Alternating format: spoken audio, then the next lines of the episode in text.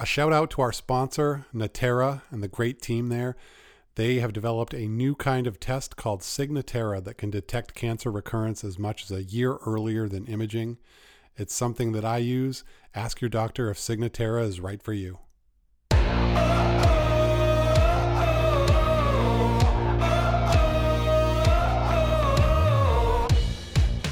Welcome to the Man Up to Cancer podcast. I'm Trevor Maxwell. I'm a stage four colon cancer survivor, and I've got a message for other men. You don't have to go through this alone. What does it mean to man up to cancer? It means reaching out instead of isolating. It means having the courage to accept help along the way. To me, manning up isn't just about being tough. It's about knowing that we're stronger and smarter as a pack than we are as lone wolves.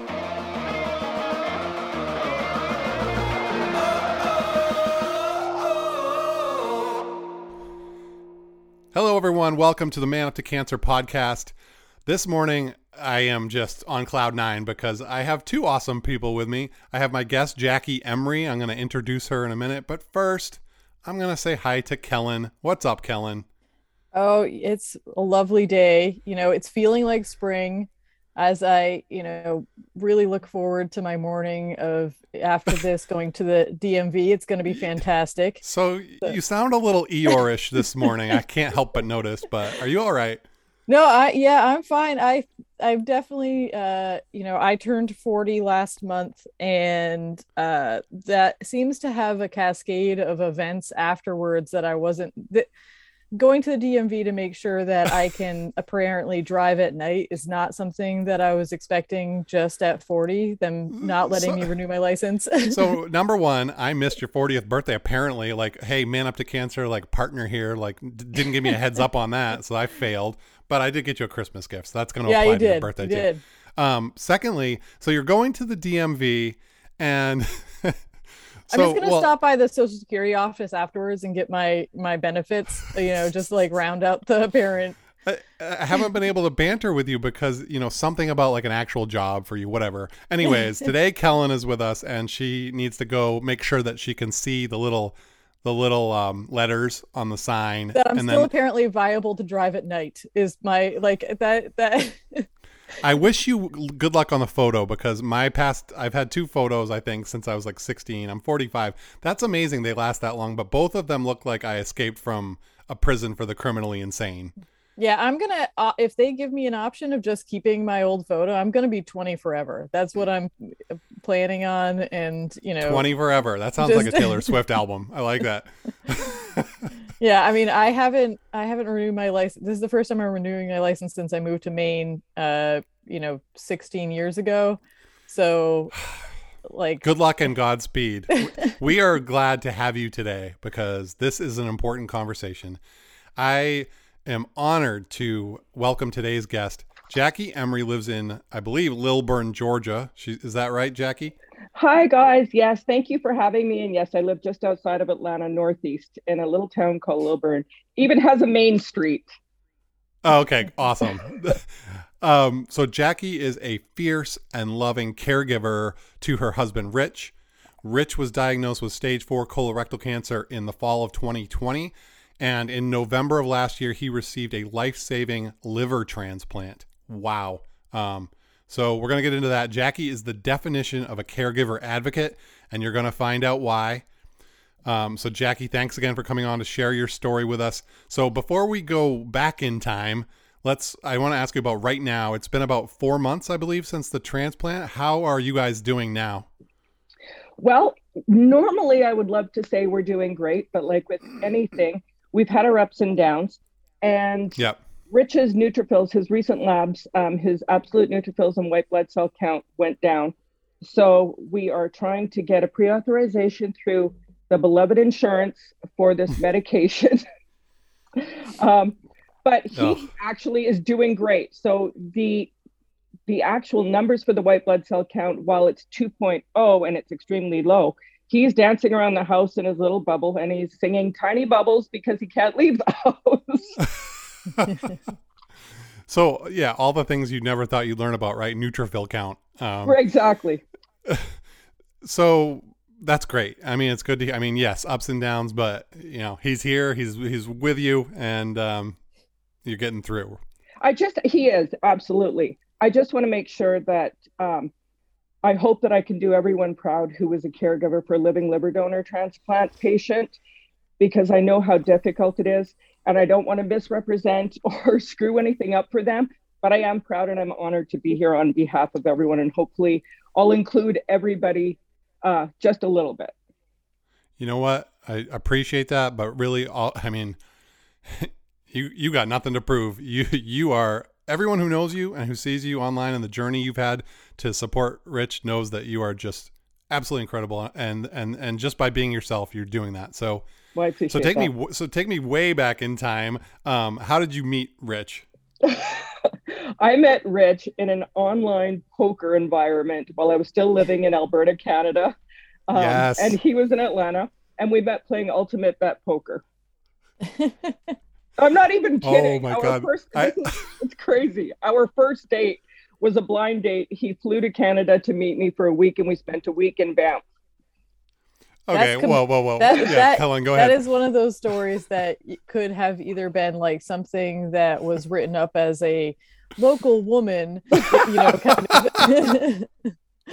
but I, am glad it went the other way. Yeah, me too. Trust me, I'm glad I'm not, you know, black bear bait. But yeah. So, oh my God. So, what year was this when this happened? That was in 19. Uh, oh, geez. Sorry. Yeah, 19. I believe 98 somewhere yeah, roughly. Like yeah. when we're talking in the 90s like if yeah, you budget by a couple years you're, you're, good.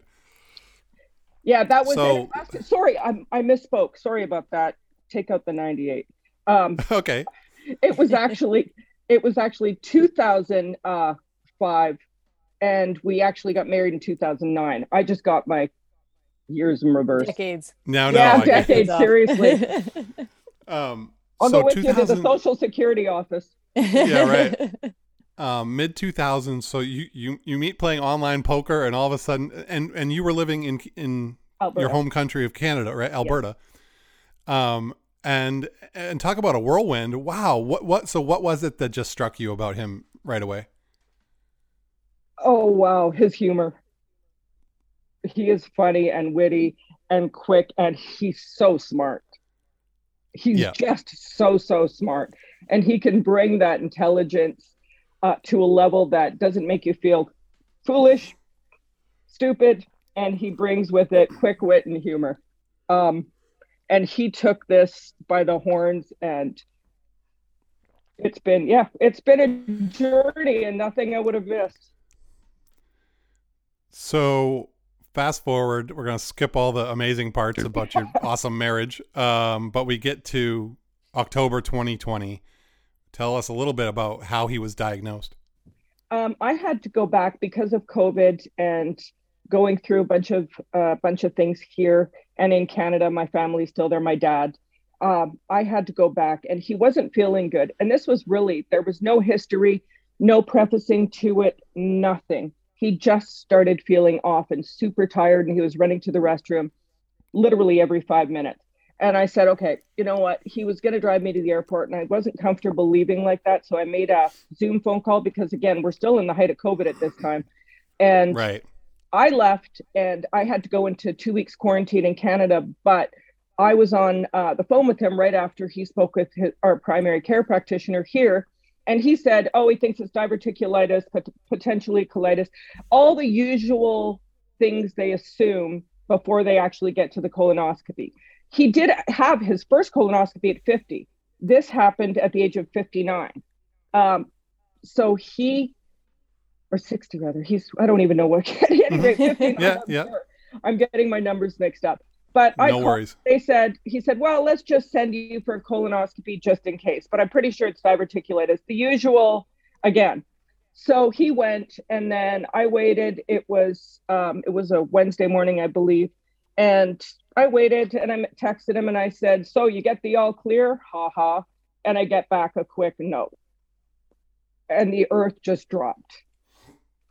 So I waited, waited. He said, I'll text you. Uh, I wasn't here to drive him. So the hospital actually had a driver for him. And I waited for him to get home on pins and needles. He called me and he said, essentially, this is what the gastroenterologist said. I was very, very quiet. I didn't want to believe what was actually happening. And a week later, they confirmed it, and he they said it's likely metastasis. Ugh. And when they say, I was literally holding on to the counter in my room because when they say the earth literally falls beneath your feet, it does. And I changed everything from that second. I was going to fight to get on a plane. And again, keep in mind the height of COVID, flights to and from Canada and the US were almost impossible. So I had to fly from, I believe it was Edmonton, Calgary, Calgary, Toronto, Toronto, Detroit, Detroit, Atlanta, just to get back here um, to make sure that I would be here for the start of all of this. And after that, from that first point forward, we met with his first oncologist, who I did not like from the get go. Right. So part of it.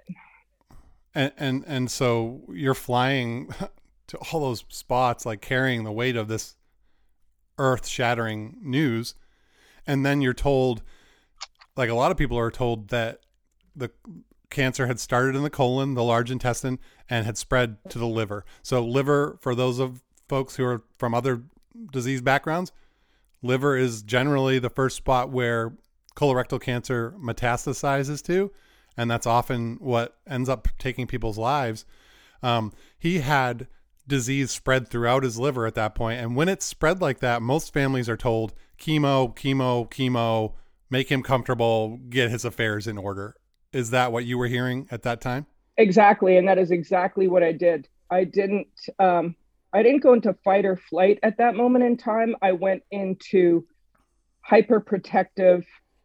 I refuse to acknowledge this is what his fate will be.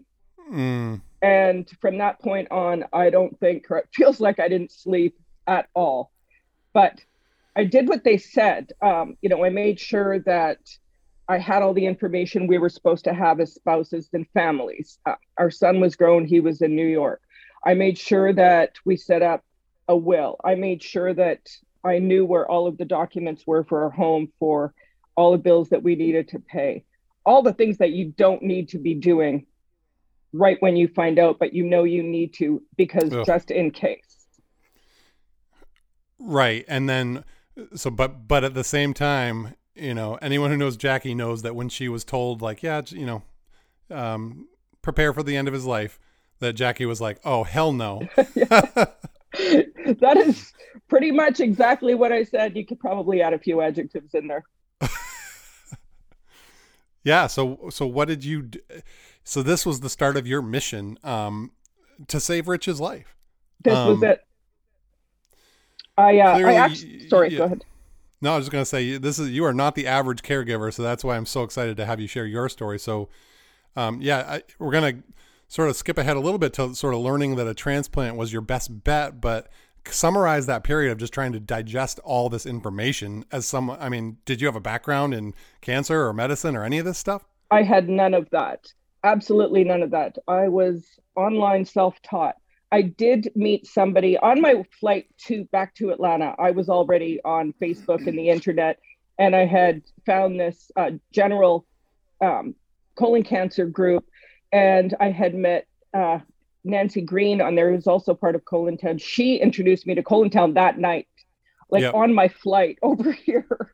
And, and, and just real quick to to introduce people, so Colon Town is a um, um, it's Facebook communities set up, and it's run by colorectal cancer patients and survivors and caregivers, and it's kind of a go-to place for for peer-to-peer information about coping with colorectal cancer. So go ahead. And that so yeah, it's not just peer-to-peer anymore. There are some really great surgeons, and moving ahead to the transplant part of it.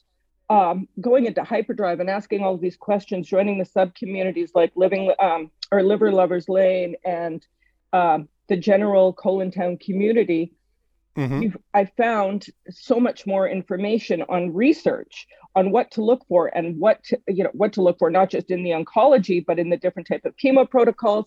I am grateful that the first oncologist uh, did immediately put Rich on FOLFOXIRI, which is, yep. I mean, that it's your, it's not the cancer protocol chemo you want to be on, it's definitely one of the harshest with the oxy, um, oxaliplatin.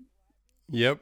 And all those other fancy words that it combined the protocol, but he did put Rich on that right away. I also knew after learning that if you're not comfortable with your oncologist, change them. Don't worry about feelings. You are not there to be their caregiver. 100%. Absolutely. Second, third, fourth, fifth opinions, whatever you need to do. Um, so you just dove in, you tackled being the, you were going to find a way. Right. And, and by so Rich's sixth chemo, we moved him to Emory. Emory University in Atlanta. In Atlanta, yes, Emory St. Joe's main campus, and he did his chemo treatments at the Clifton campus. And after having done that, we, well, I stayed a part of Town diligently, and was learning more and more about all of these different options, resection, etc. At certain point in time, we were told well, right off the top, of course, like you said, chemo, chemo, chemo, no chance for resection. It's his liver is covered. The tumors are too mass, massive. It's uh, far too grave. There's too many, too many tumors to count. I'm, a lot of people hear this and eventually make it to resection. Rich ultimately did make it to resection. At that moment in time, we were at a crossroads because the brilliant Dr. Roberto Alejandro Hernandez had reached out and asked if I had ever heard or knew anything about living liver donor transplant. And that was my so, introduction. Yeah. So to your point, so Town has done a great job at building bridges with um, some of the top surgeons, um, medical oncologists, other other folks, um, and and so those folks have a presence in there, which is amazing. So you were made aware that a um, you were made aware that a living uh, liver donor transplant was an option. And, and this has been just starting kind of to emerge as an option. Correct. There'd only been a few that is my understanding in the US. I know UPMC does them. Uh, Dr. Hernandez is with Strong Memorial in Rochester, uh, New York, which is who we decided to go with and who um, we found to be the best fit for us. And ultimately, who we just basically fell in love with as a surgeon, a doctor, uh, a kind, considerate, understanding human being who took our needs into consideration and stood by us the whole pathway because Rich was having no, none of it in the beginning. He was resection, that's it. And, and this is, again, I uh, tell me if I'm getting this wrong, but Dr. Roberto Hernandez Alejandro, University of Rochester Strong Memorial Hospital.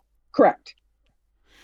And and this is yeah so he's he's well known in, in Town now as, as a as one of the go-to surgeons for for liver transplant. Um, through all of this what was rich's involvement in? Did did he just let you do the research and, and figure stuff out? Like or, or did was he doing that with you or what was his um, i guess mindset around figuring all this out? I told him right from the beginning that his job was to get better.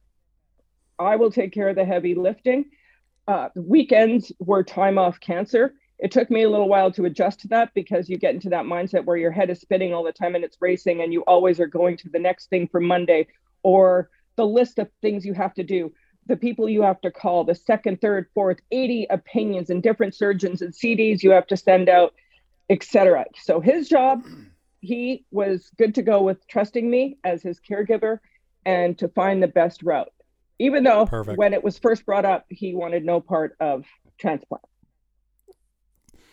So, how did you ultimately le- sort of le- keep learning and then make the decision that uh, that a transplant was your best route? Um, we did. I spoke with Rich slowly as we kind of um, progressed through what resection meant, recurrence with resection, what his specific. I mean, each patient is unique. Each each right. patient has certain um, characteristics, without getting into medical detail, that make their outcomes potentially better with one particular treatment or surgery than another. We knew already that Rich, if he had resection, he had more than 80% likely chance of recurrence within the first six to eight weeks. It wasn't even three months. It was literally six to eight weeks. And I right. know him. There was no way he was going to go through resection after resection after resection if NED was going to be long in the future as highly unlikely, and that right. li- that living liver donor transplant was going to provide him the best opportunity for longevity um, and a life worth living for him that won't be consistent um, chemos mm. that would allow him to live his life the way he wanted to live it. Perfectly said. Now's the time in the show where we take a quick break to thank today's sponsor, Natera. Man Up to Cancer only partners with companies and organizations that provide a direct benefit for our community. Is the cancer coming back? This is something that I've wrestled with and probably the biggest fear at the back of every patient's mind at some point during our treatment journey. That's why I want to tell you about Signatera. It's a new kind of test that is custom designed for each patient to detect recurrence earlier, as much as a year earlier than existing standard of care tools such as CEA and imaging. The Signatera test is incredibly unique in that it's personalized for you because it detects mutations found in your own tumors. Knowing early if there are small traces of cancer in your body can help you and your care team plan a more informed treatment strategy. Ask your doctor if Signatera is right for you. You can also find them at natera.com. That's N A T E R A.com backslash Signatera patients.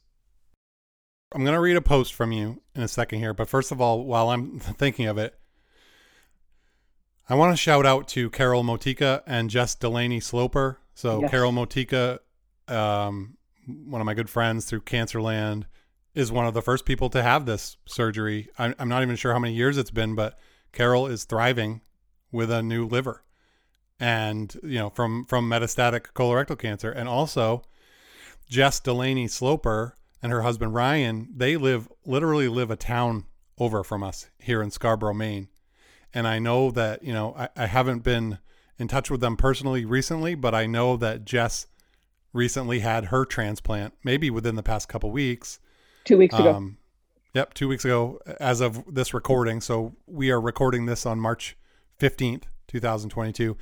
Um, and, and maybe you can fill us in a little bit on, but I, I heard that it, that was successful for Jess as well. So she's another person now who has gone through that process. And what was she with the same team? She was with the same team. Um, Ryan texted me yesterday. She's doing great.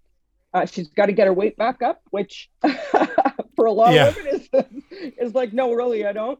Uh, Rich did kind of have the same problem, but Jess is doing great. The donors, her brother was her donor and is doing great. And Ryan is extremely happy. Everybody's happy. She was uh, released, I believe it was last, uh, a week ago today, and her brother was released on the Monday. And she had her fantastic. first labs come back and is doing fantastic. Thank you for that. And shout out to, to Carol and Jess and Ryan and the Slopers. Um, so thank you. So this is a post you wrote. Um, you started a Facebook page, um, Rally for Rich. This is from May 2021, and this is kind of long, so bear with me. This is Jackie's words. What we're about to ask is a life altering, life saving request for Rich Emery's life. We need a living donor for a living transplant. It is a terrifying and utterly helpless feeling to watch your strong husband fight for life every day. It is also terrifying as we humbly share this in search of a matching living donor to donate a piece of his or her liver to save Rich's life. Fortunately, the liver is a magical organ and will regenerate to just about full size in about three months. We have been granted this chance to save him.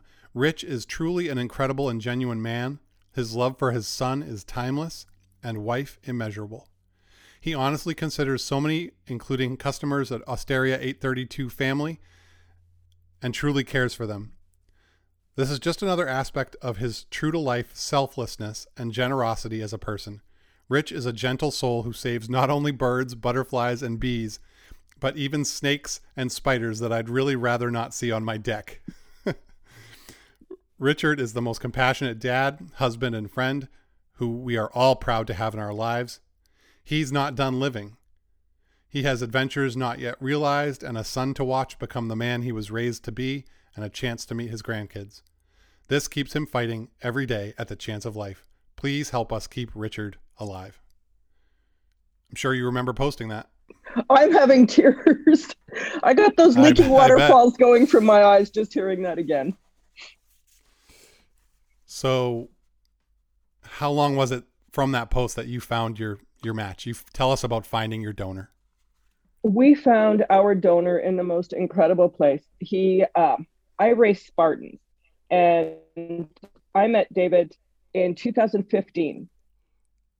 He, we were talking about it when I first told him about Rich. David's dad had stage three, I believe, um, colon cancer. He's doing great now. He has an ostomy, but is having living a normal life.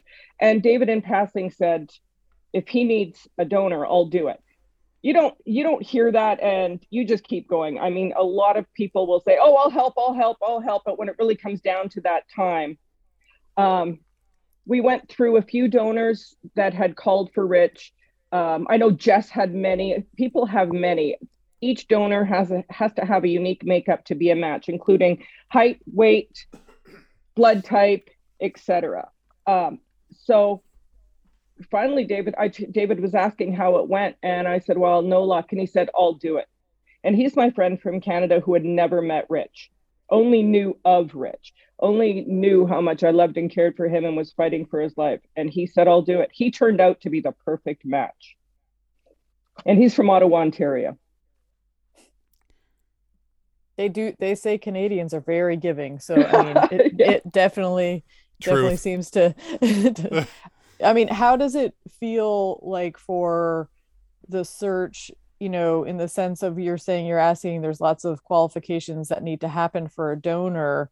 Were you finding, you know, kind of all people from, you know, for instance, it, gender does that matter? Can can a you know i don't know anything about the donor process especially living donor process. And you know when you're saying a lot of things have to match i'm assuming different organs have different needs in the sense of donors but you know for this case you know you did it have to be a man as well or you know that those things matter I've wondered that often myself because a lot of patients have received that I've seen that have had this done have received the liver. The donor was from the opposite sex.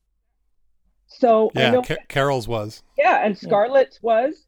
Um, oh, I, and Jess. And Jess too, her brother Ryan, and Mark from um, Spokane uh, his his wife Megan, uh, they had at their church Tia was of the opposite sex. She was a donor. He, she was just before Richard.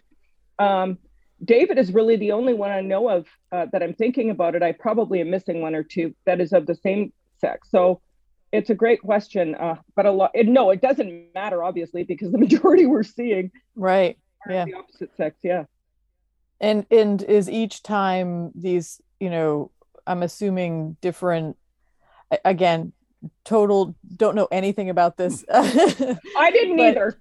is it is it something where the living donor is giving usually a similar amount of their liver or is it different per donor and and recipient needs well i think that's part of the reason um, the testing gets sent to jena university in germany and I believe that's for the graft. So in Rich's case, they took out 64% of David's liver. Wow. Um, and gave it to Rich. I don't know exactly what the standard rate is. I know that 63 or 61 is usual, but I also know that in one case there was 69%. Don't quote me on that, but I'm fairly confident in saying so. At any rate, I think that is determined once they do the actual testing so they'll do i believe it's um, the ct and, and all of that plus they'll do the physical testing as well but i know that the grafting for the actual liver is done um, at Jena University. Eh, so, oh, Kellen, sorry, go ahead. No, that's just amazing that you can live with 30% of your liver. well, and so like like she was saying, the the the capacity of the liver to right. regenerate is amazing. So David gave 64% of his liver and then really quickly that pretty much will will regenerate and come pretty much to the original volume if everything goes right. What are you hearing from David about how everything's going with his recovery? Um, he came from well, he is very active. He goes to the gym, so he was in excellent physical shape to begin with. So his recovery, other than frustrating for him because you do have weight restrictions in terms of what you can um, lift post-op for the first six months to a year. So I think he's at about 40 pounds right now. So I get a lot of pictures of empty barbells. Um, That's it's, great. I can imagine it's frustrating for him, especially someone who's used to being so active. Again, he always says he wouldn't have done anything differently. He has zero regrets. He's more than happy to talk to anybody and share his story because it's really unique. Um, he didn't know Rich, he knew me. And I think that's how the majority of people find their donors is through generosity. It's amazing what people will do for someone they don't know. Oh, absolutely. Um, so you you found your donor, you found your match, you had your team all ready to go. Um, then you're in the shoot, right? Tell us about that process of, of like get preparing for this, and, and you got a date and all that stuff. Well, yeah, and I was actually there with David because of COVID crossing the border again. Um, I flew up to do his testing with him because it's not fair. He's giving of himself to Rich, and he has. Does I didn't want him to go through it alone, so I was up there. They did all the testing. Everything looked really great. Um, waited for the feedback to come. Like waited for Dr. Hernandez to say, "Okay, well, here we are. He's good. He's a, officially he's a match." And then we had to go up there for Rich's testing. Everything goes well, and okay, here we go. And, and, and this is still in this is still in the thick of COVID. So you've got and, and David is living in Canada this time, so international travel and all that stuff. He had a medical release to travel to uh, the Yeah. U.S. Um, also, Rich had to. I mean, I'm sure you know a lot of the requirements. So Ri- you have to have your primary removed, uh, and you have to be stable with no metastasis outside the liver for a minimum of a year. Right. so Rich did have his um his primary removed May 12th of 2000 sheesh 21 Twenty one. Yep. Yeah. and uh so it's then, been a long couple years for you guys. yeah well for, for- I think for you too. But yeah so I, I mean we're all in this together. We get the date. It's November 17th we have to show up there a week ahead of time um for a full day for both of them to be uh retested just to make sure kind of cross your t's and dot your i's. And um they did their testing that day and then we hung out in lovely wintry Rochester, New York for another six days. And then the morning came of transplant, which was November 17th. so what are your I imagine you, you've got lots of them, but what do you want to share about your memories from that day? The day that we were there, the we arrived on the Monday, and the Tuesday was the day of the testing, etc. And those days leading up to it, you just wait for the other shoe to drop. You just feel like you've gotten this far. What now? What else are we going to have to overcome before we actually get to that point? That day that they're in the hospital and that uh, you leave the hospital because both donor and recipient are now in the back and you're waiting for the updates um, from the hospital. I'd like to say that was the hardest. Looking back, that was definitely not the hardest part. That's the safest part. And really, um, while they're in the hospital, is honestly the easiest part because you Mm, you know they're in the best capable hands. Um, right. that is the part where I wish I'd have gotten more sleep. But I was constantly in, out, in, out because I was uh, Betsy actually post from Town was David's caregiver, and we were there. So kind of again, COVID, you were only allowed four hours at a time uh, to be with the patient, so you had a lot of time outside of that where you were not allowed uh, once they came out of the ICU. But that time afterwards, it's I'd like to say it's a fog, but it's really not. It's literally go, go, go, go, go because you're at the hospital or you're not at the hospital. You're prepping for them to come home. And they're not in the hospital that long. Rich's donor, David, was only there for five days. Rich was there for seven. And then you're released. Then they come home and wow.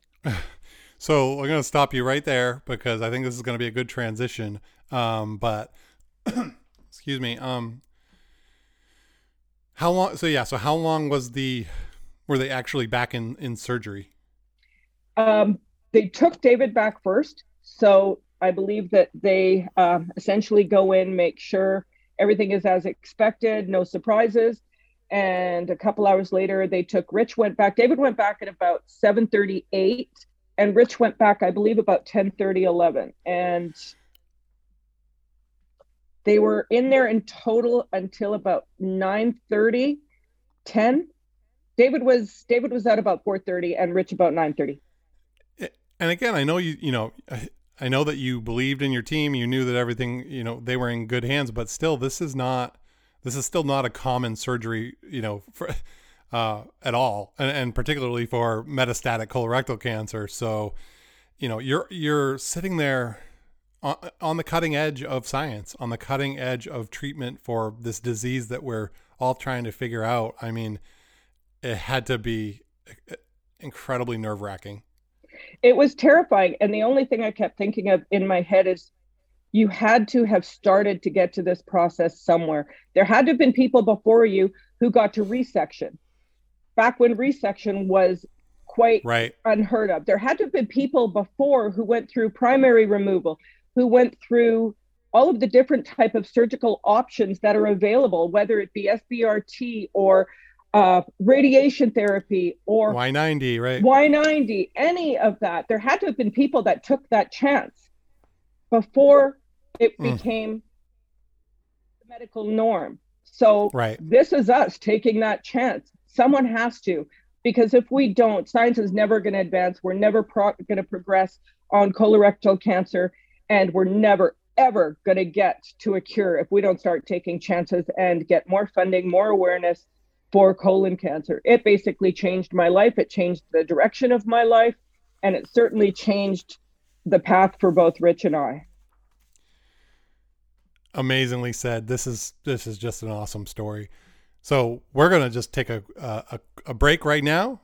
Uh, that's gonna be the end of part one for our interview uh, with Jackie Emery, and uh, come back for part two. Thanks for listening to the Man Up to Cancer podcast. If you want to support our mission, visit patreon.com backslash man up to cancer.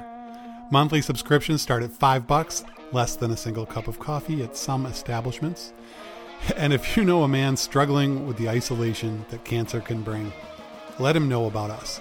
The Wolfpack doors are always open. Big shout out again to the amazing team at Natera, developers of a new kind of test called Signatera that can detect recurrence as much as a year earlier than imaging. Ask your doctor if Signatera is right for you.